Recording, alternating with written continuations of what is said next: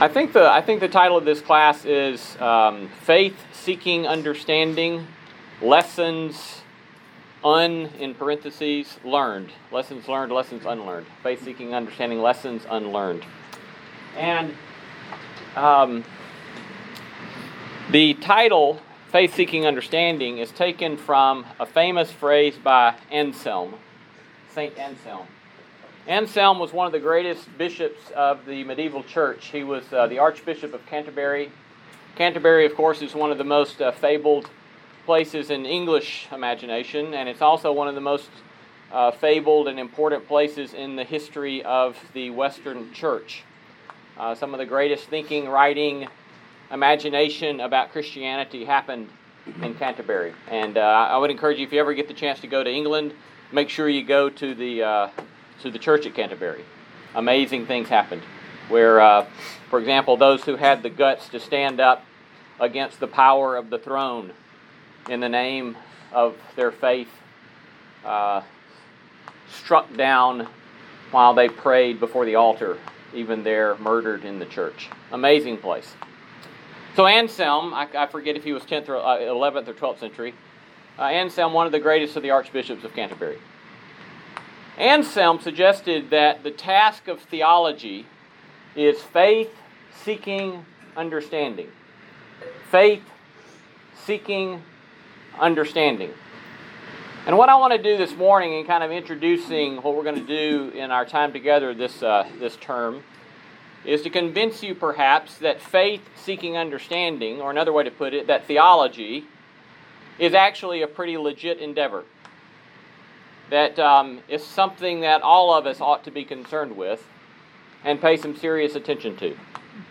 So I want to do this under kind of three points, three major points today. And my, my plan is to, uh, I'll probably try to talk about 20, 25 minutes, and then we'll leave us hopefully 10 minutes for discussion at the end. But I want to do this under three points. The first one, and they're, and they're taken from the three words in the phrase faith, seeking, understanding. Well, first, I think about um, the presumption of faith in this faith seeking understanding. It's presumed by Anselm that if you're doing theology, you're actually starting with faith. For him, and for much of the Christian tradition, faith is a gift. Faith is not something that we somehow come to on our own, but faith is a consequence of God first reaching out to us, God in God's grace first coming to us, God in God's love first seeking us out and so faith is always seen not as some sort of accomplishment of my intellect. Faith is always seen as a gift given to the believer. And Anselm starts in that same place the presumption of faith, of having been given a gift of faith. And he says further then, quote, For I do not seek to understand so that I may believe. Now watch, you see what he's saying? I do not seek to understand so that I may believe, but I believe so that I may understand. He starts with a presumption of faith. Given faith, then, the use of rationality to come to further understanding, he also thought then was a gift of grace. He has this presumption then that we may come to understand certain things. This is important to try to note from the beginning. We may come to understand certain things that will come to us only through having first believed and trusted. In other words, he's suggesting that there's a whole realm of reality and there's a whole realm of truth that one may never come to understand if one does not first believe.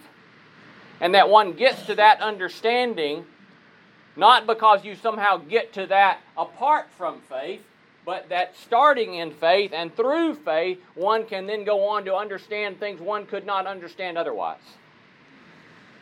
You might think about it this way. Um, you know, my um, Laura and I. Let's see, we're we're now married. Wait. I do know this. We will be married 30 years in October, this coming October. So we've been married over 29 years now. And um, because we have lived in the commitment to stay together, um, we have come to know certain things about each other and understand things about one another, understand things about ourselves, and understand things about the nature of what it means to be human that we could not have known had we not stayed in that. Now, pair that up with the notion that the, the old English of the word belief, I think it's helpful to realize that belief does not simply mean intellectual cognition or intellectual ideas, but that the word belief in, in Old English was by, L I E F, what one lives by. Belief is what one lives by, what one is committed to, and what one claims is worthy of you living by and me living by. And what he's suggesting here then is not, I think, some sort of what the what the theologians would call a fideism, where you just say, "Well, I'm just going to believe it because I believe it," but it's instead one saying, "This is what I've given myself to," and he's saying, if you give yourself to this, you will come to know things you could not know otherwise and Laura and me giving ourselves to each other, we've come to know things we could not know otherwise. And Anselm is saying by giving ourselves to the call of God and giving ourselves to belief, we come to know things we couldn't know otherwise. Now, I think this is really important to note from the start because it seems that there are a lot of people who are fearful of theology. Theology is seen as a sort of disdainful, even perhaps sometimes. But I want to suggest that many of the theological challenges that get posed to us, that is, when theologians, not this is by by no means true all the time, but in my experience, usually, when a theologian is raising a hard, challenging question, it's not because they think, how can I subvert the faith of the faithful? It's because the faithful have said, Oh my goodness, have you grappled with this question? Can you help me with this question? And the theologian, in trying to be faithful to the task of theology, says, Let us together try to figure out if we can come to some understanding, not in spite of our belief, but because of our belief. Does that make sense? So the theologians then are trying to grapple out of their lived experience and the lived experience of the faithful to try to come to some sort of understanding. So, some of the, you, you, take, for example, you know, a lot of people get all worked up about when the theologians start asking hard questions about the Bible. You know, well, they're just trying to undercut our faith because they're asking hard questions about the Bible. And then I start to ask, well, have you ever read the Bible? You know, do you, do you, do, are you aware of the fact that, for example, silly example, that in um, Numbers 25 9, that, that, that painful story about people rebelling against Moses, and 24,000 die that one day in the wilderness. You know that story? Well, we have a little problem of the text in that Paul, when Paul tells that story in Corinthians, in 1 Corinthians chapter 10, you know what he says happened? Anybody know this? You might know what I'm about to say? Oh. well, Paul says, you remember that day that 23,000 people died in the wilderness? Wait a second. Paul, have you not read Numbers? It says 24,000. And you just said 23,000. Now, you some of you would say, get on with it. And others of you would say, are you serious? Really? There's that problem in the text? I mean, that, that mere textual issue has been a grave threat to some people's faith. And they'll come up with all sorts of explanations about how to explain the fact that Number says 24,000 and Paul says 23,000 when he's when all scripture is inspired of God is profitable for doctrine, for reproof, for correction, for instruction in righteousness, says Timothy. Right? Well, The theologians are not trying to find ways to undercut your faith, generally speaking. Some of them I really don't like and don't necessarily trust, but generally speaking, that's not the task. They're just saying, look, this is a simple problem that arises not in spite of faith, but because of faith. Or, take, for example, the fact that we have all sorts of issues around Scripture. You know, we have what the theologians call the synoptic problem. The synoptic problem being that Matthew, Mark, and Luke are telling basically the same story and use a lot of the same stories, but some of them add stories that others don't have. Some of them drop stories that the others do have. And some of them, when they tell the story, tell the story in markedly different ways, and somebody else tells the story. It's like, well, which one of the stories is right?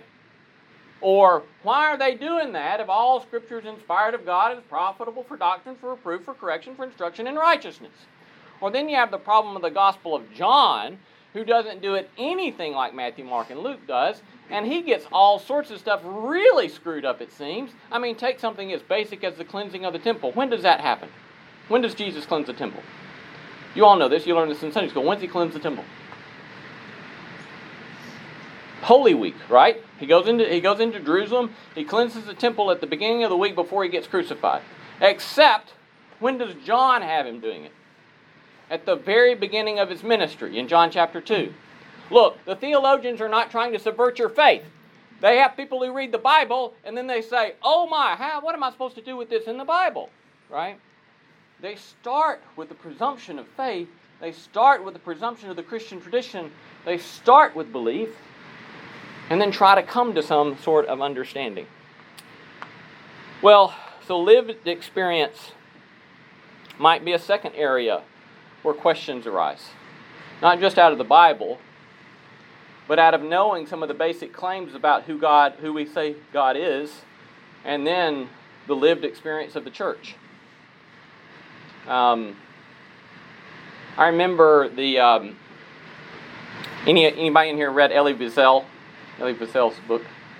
Yeah, we need y'all to be a little more. I need y'all to be a little more. So like when you don't just nod. I want everybody else to see a hand. So if you've read Elie Wiesel, let me see a hand. Yeah, that's that's great. It's a lot, a lot of folks. Elie Wiesel, um, one of the Holocaust survivors, uh, was, taken into concentration camps when he was, I think, 12.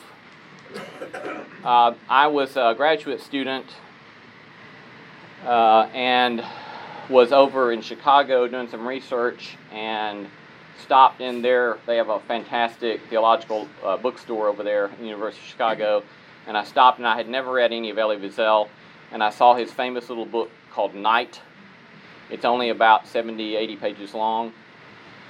And I read, I, I bought the book. I got on the South Shore Line Railway to come back from Chicago back to South Bend and I read, I got through the first 30, 40 pages of it, and I was undone in reading that book. And I was so undone by it that I set it aside and I thought, I don't know that I can ever read that rest of that book. But I knew I needed to read the rest of the book. And so I did what teachers often do, namely, when they write a course syllabus, they will put books on there that they know they should read and they know they have to read it before their students read it.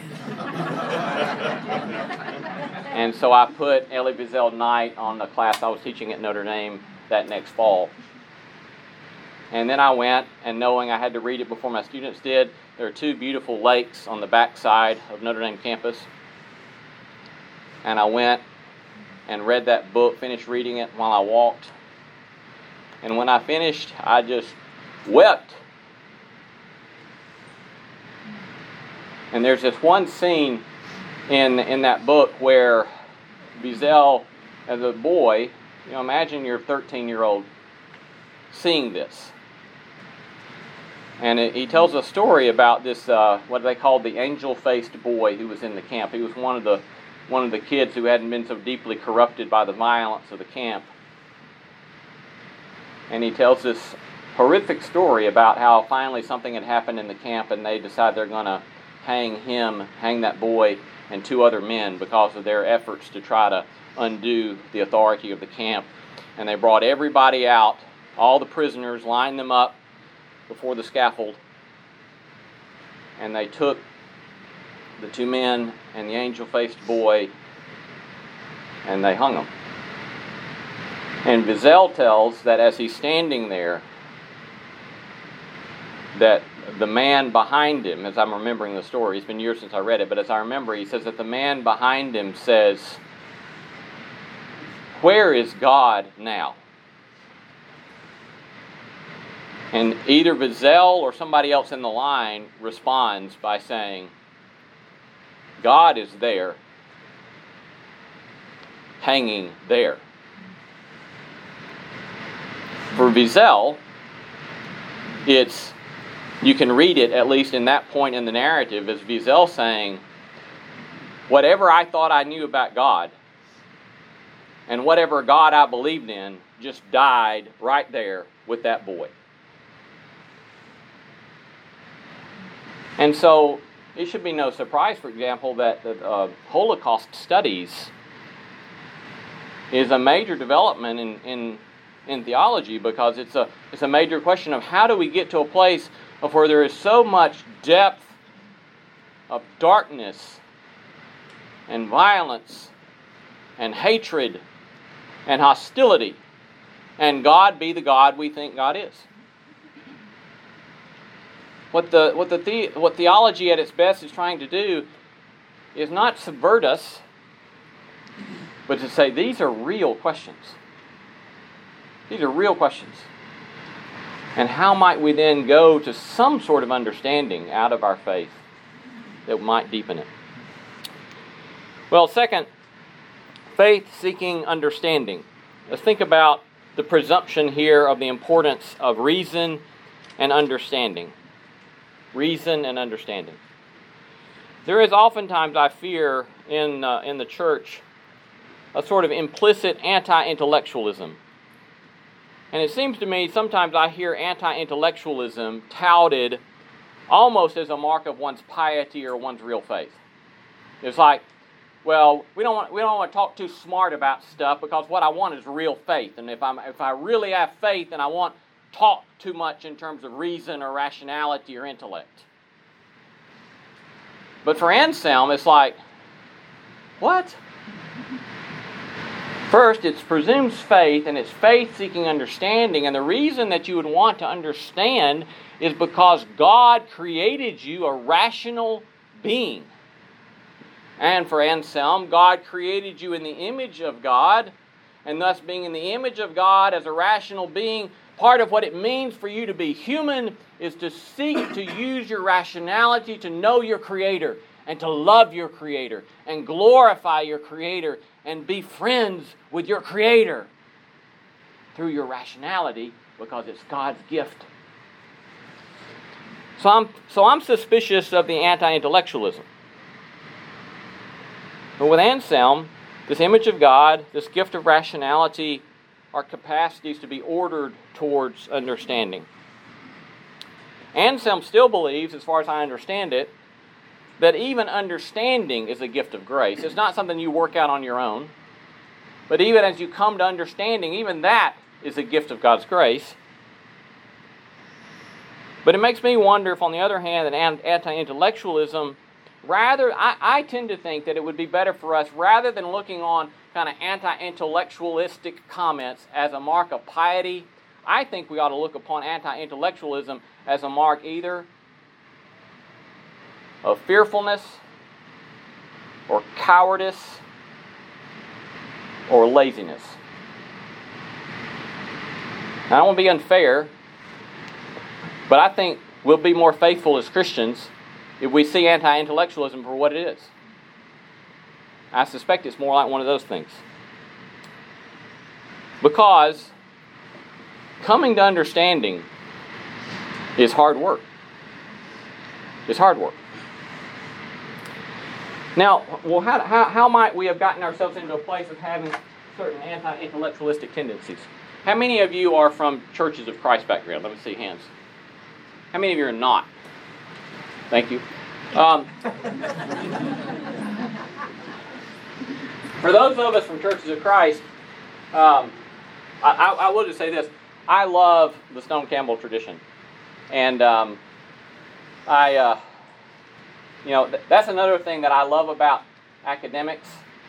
Academics know that when you critique something, it doesn't mean you're being dismissive. But uh, sometimes I think church people or other people in popular culture think if you're critiquing something, you must have disdain for it. But one of the things that's beautiful about the academic context is generally speaking, people can critique something and then say, but oh, I love this tradition, right? I love the tradition. But here's something I want to critique. Alexander Campbell used to say that um, the great thing for us to apprehend are the facts of the gospel, not theology. He says it's this, not this. Facts, not theology, that we need. And he said, he used this metaphor to explain. He said, one does not need, if one is ill, what one needs is medicine, not a theory of medicine. And if you're like me, the first time you hear that, you think, huh, that seems pretty right. Right? You have a headache. You need some acetaminophen, not a chemistry degree. Right? Pretty good. But all metaphors operate by trying to show a way in which some idea is like something else in some small facet, right? So let's think about this metaphor for a moment. You know, if what Campbell is trying to get, get us to get at, which unfortunately I don't think he is, uh, but I think you could say there's something right about this. You know, because you could say that um, if someone has a, what, what, was what were some of the uh, widespread illnesses that were undone all of a sudden with the discovery of penicillin? Somebody, some physician, help me here. Strep throat. Okay, so strep, strep throat that could undo you, kill you. Now you got penicillin. You're good, right? Um, we might say, well, how might that sort of observation work with theology, faith?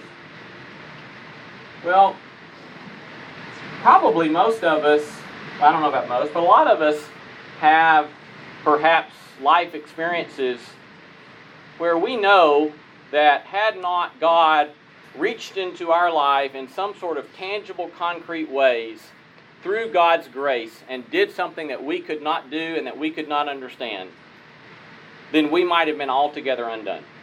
I know I've had those. And it didn't matter whether I understood it or didn't understand it. I was altogether dependent upon the grace of God to get me out of that mess. And I didn't, and still, in its fullness, can't understand it. But I'm immensely grateful for it. So, to that degree, I think this could be a helpful metaphor. But, let's think about this just a second. Let's say you have somebody come into the doctor's office and they, the doctor says, Why are you here? And they, they say, I'm sick. And said, um, well, well, tell me about it. And they say, I, I want a pill. And he says, well, well, well, tell me more about you, I just don't feel good. And last time I was here, you gave me a pill and I felt better. I want a pill. And uh, he says, well, what kind of pill do you think you need? And he said, well, I think I need an antibiotic. And he said, well, we need to talk more. And I said, I want a pill. Give me the pill. And the doctor's sitting there thinking, perhaps, you know, are you not aware of the ways in which the widespread prescribing of antibiotics is causing a potential world health crisis? You know, and you, how far do you think he's going to get in that conversation? But the doctor wants the patient to know that kind of stuff. The doctor wants to be able to talk to the patient not just about taking a pill, but about hydration and about diet and about sleep and about anxiety and about human flourishing. Right? Surely there are moments where this, this metaphor works but not over the long haul. Over the long haul, what we need is a way in which we see that these things have to be held together. You know, our God who loves us does not want to, us to, to be the kind of beings He's always given the grace pill to. Got you out of your mess again. Heal. Sometimes He has and does. And I thank God for it. But that's not what it looks like, most likely, for me to grow up. What it might look like for me to grow up is to be able to be someone who has faith, who seeks to employ the rationality that God has given me so that I might fully glorify the God who has made me. Does that make sense?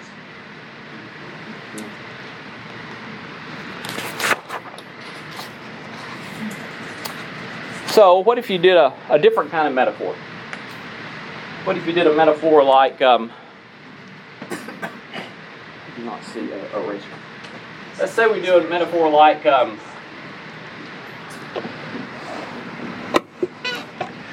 the reality, the fact, we might say, of friendship on the one hand, and understanding memory, storytelling, and listening on the other.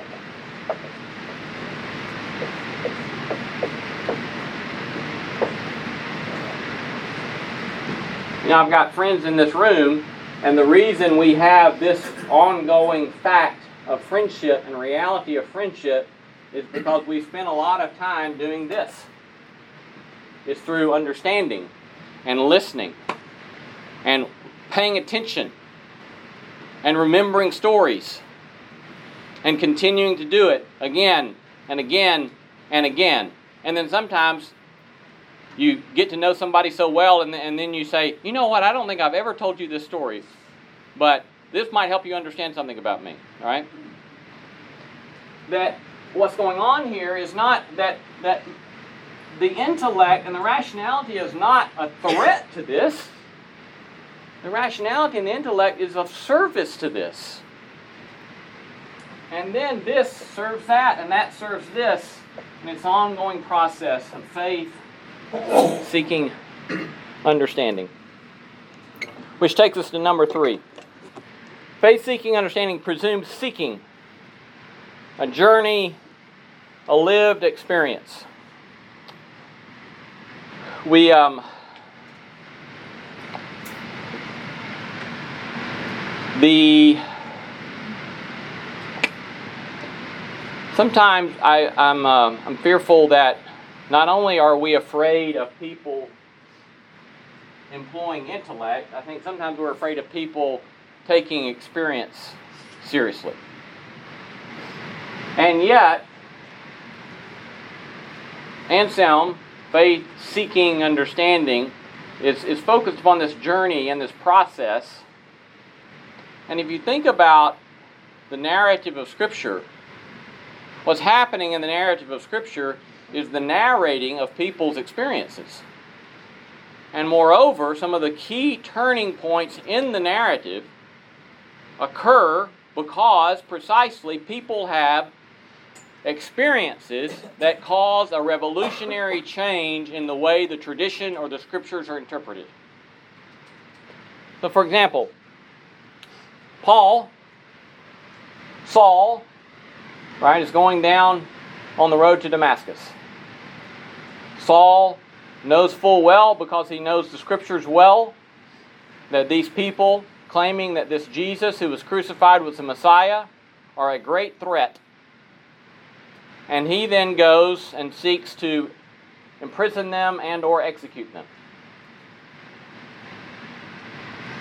And he's on the road to Damascus, and he has this blinding experience and an encounter with the risen Lord. And he goes off and fasts for some while, and then someone comes to help him interpret it. And then Galatians says he goes away for years into the wilderness, not preaching, not speaking, not on the speaking circuit telling about the Damascus Road experience, but for years is off in the wilderness trying to make sense of what just happened to him.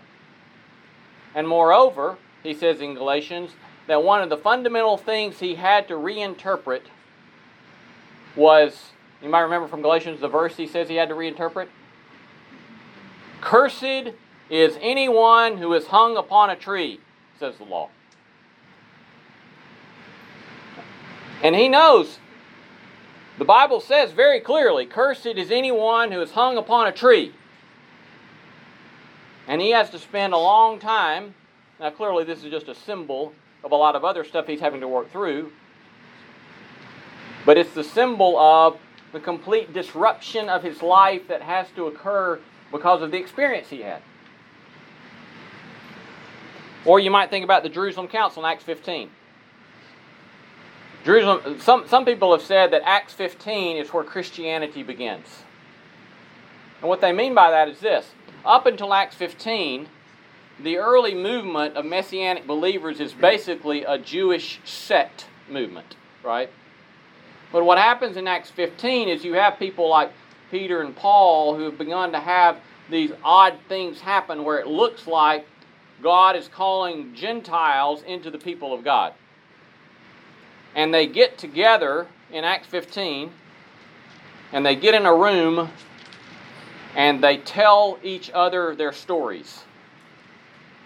And in telling each other their stories, then they get to the end um, after having prayed and having have paid attention to the scriptures and listening to each other's stories, they give this pronouncement. And they say, it, you may know the verb. Somebody should, I know somebody in here knows this verb. They say it what? Seems. It seems good to us and to the Holy Spirit that, and then they give three things they want to happen. Isn't that a weird word? Seems you know, and I remember the first time I really paid attention to the wording, and I thought, it seems you are the big dogs in Jerusalem. You are inspired by God from on high. Give us the divine facts message. Don't tell us what it seems like to you, but that's what they say. It seems good to us and to the Holy Spirit in light of the Scriptures, in light of our prayers, in light of the stories that have been told, that this is what we should do. Now, here's an interesting, quick etymological uh, factoid. Uh, the the Greek word for it seems, if I remember the um, form there, is dokein, which is where we get the English word dogma. Isn't that fascinating? Because, because think about how fascinating this is, right? When we hear someone say, don't be so dogmatic, right? That is not a compliment, right? that is, you are just being pig headed. But dogma, the dogma of the church, is the faith out of which we seek understanding. It's not a pig headed, it's uh, in light of all that has happened, in light of the tradition, in light of the scriptures, in light of our experiences, in light of our use of God given rationality, it seems to us this. That is the meaning, etymologically, of dogma, which changes it profoundly, I think. So, Paul, Damascus Road Experience, Jerusalem Council, or John chapter 1, I love this story you'll remember, in which John the Baptist is proclaiming Jesus as the Lamb. Jesus walks by, I can't remember if they're down by the seashore or what, but Jesus walks by, and John the Baptizer says, Behold the Lamb of God who takes away the sins of the world. I think that's what he says there. Behold the Lamb of God who takes away the sins of the world. And two of John's disciples hear him say that, and Jesus is walking by, and so they start walking behind Jesus and following him. And Jesus turns around and says, What, what do you want? What are you looking for? And they say, um, Where do you live? Isn't that interesting? Where do you live? And Jesus says, What does he say? He said, Come and see. And so they go along with him, and it says they spent the whole day with him up until 4 p.m. I don't know why John tells us that, but at 4 they're done. but at 4, they say that uh, John says that one of the one of those two that was following him was was it Andrew? Andrew. Andrew, who's Simon Peter's brother. And Andrew goes to Simon Peter and says, We have found the Messiah. One of the things I love about that story is that it's about Jesus saying, He doesn't come, He doesn't say, Come let us reason together, right? This is not a this is not a fetish about intellect. He says, Come and see. And they go see. And out of their seeing, they come to a conviction, come to faith. And then there's going to be lots of stories on and on where they try to figure out what in the world did I mean when I said, We have found the Messiah. So let me let me close with this one uh, one uh, one other kind of just, just tie it up very quickly. Faith seeking understanding. Three elements. The presumption of faith. We start with the presumption of faith. This is not an apologetics class to assume that we can argue you into believing. We're just taking for the start that this is where we are. It's faith seeking understanding, the honoring of rationality, of intellect, because we are human beings given the gift of rationality and given the gift of intellect, made in the image of God, and thus called to seek to understand, which that itself we believe is a gift. And faith seeking understanding, a journey in which we honor one another's experiences. We honor one another's bearing witness. We take our own experience seriously. And we realize that only through journeying along together with Christ and journeying along with one another will we come to know things we could never know otherwise. Because we set out on the journey in faith. Comments, questions, observations? What's an example of when you're talking about anti-intellectualism? What are you talking Um, I, I think it's things like um, the Bible says it, I believe it, that settles it. It's a sort of um, a desire to. I mean, this is just an example. Is not the definition, but an example. Somebody wants to read a verse in the Bible and say, "Well, that's what it says." End of story. And it's like, well, actually, that's not the end of story at all. That's the beginning of the conversation. Because what we have to do is to bring experience, traditions of interpretation, the complex reality that the Bible says a whole lot of things and that it's set in a narrative, um, and that a lot of resources of intellect and conversation and tradition have to be brought to bear upon saying that's what the Bible says. It's this sort of presumption that often shows itself that I, I'm more pious when I don't try to understand and just assert my faith. Um, I don't know. That's a great question. Anybody got other examples of this or want want to talk about it? I heard someone say that they didn't think Revelation was meant to be understood. Yeah. So then you're like, well, what what what does that mean, right? Yeah. Good. I was thinking creation and science. The what? Creation and science. Mm. It's like if you're if you're delving into the science of creation, you know, you're somehow suspect. Right. When there's there- there's a whole world of opportunity there to deepen faith. Right. And that's that's a great example because it. Um, this is, my this is my vain name dropping for the day. Um, I was years ago. I got to do, do do an event with Francis Collins, who's the who was the head of the Human Genome Project for the government, and now he's the the head of the National Institutes of Health. And um, we were talking about faith and science stuff, and um, and he said, you know what happens is that when people say, well, you either got to have faith or believe in science, but you can't have both. When they have this sort of presumption, you got to choose, pit one against the other. He said, what happens is a lot of well-meaning young people who say, yep, well, that's right, I'm a believer, and then they go get in their freshman biology class in college and they see all the evidence, then they realize, well, you, the preacher told me I have to choose, and so the evidence for this is clear. So, okay, I'll choose. Faith is gone, science is all that's left, right? And so that anti intellectualism can cause lots of problems in, in supportedly helping people's faith in the name of helping people's faith. But I think what it does is that unwittingly um, can destroy people's faith. Great example. I've heard uh, people from your position in class say words to the effect, when you believe that you know God, you may rest assured that you do not know God, as if you cannot know the mind of God, while daily all of us the will of God, and God in fact has told us an awful lot about himself and what he. So I've heard that said. Yeah.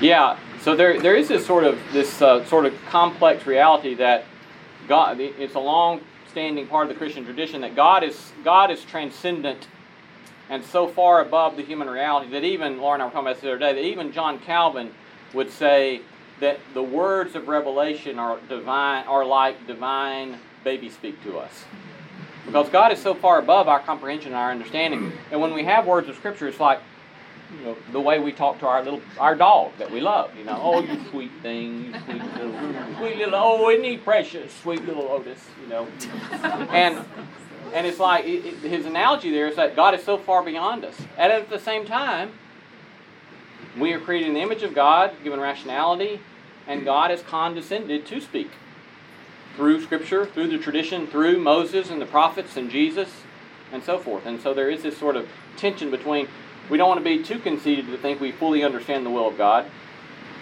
And yet at the same time, to know that, well, we do have, as Hebrews says, I think it is, you know, but we do see Jesus, right? Uh, this, this is what we have. And so we seek our best to, to understand that and do that as, as we go. One last question. I'm curious, I'm trying to figure out how you could take what you said about anti intellectualism and not make it drive the wedge further because what you said, I'm trying to think of how would go over in my in-laws' church in Burleson, Texas, and they they'd say, "That's how it's going to be." Okay, I mean, you, you know, that it, it, just feels uh, offensive. Well, I wouldn't say it in Burleson. or, or no, no, let me say it this way: I wouldn't say what I said right now in Burleson, Texas. I would say it in Otter Creek.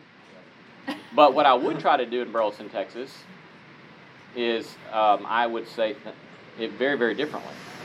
You know, I, I, would say it seems to me that, or um,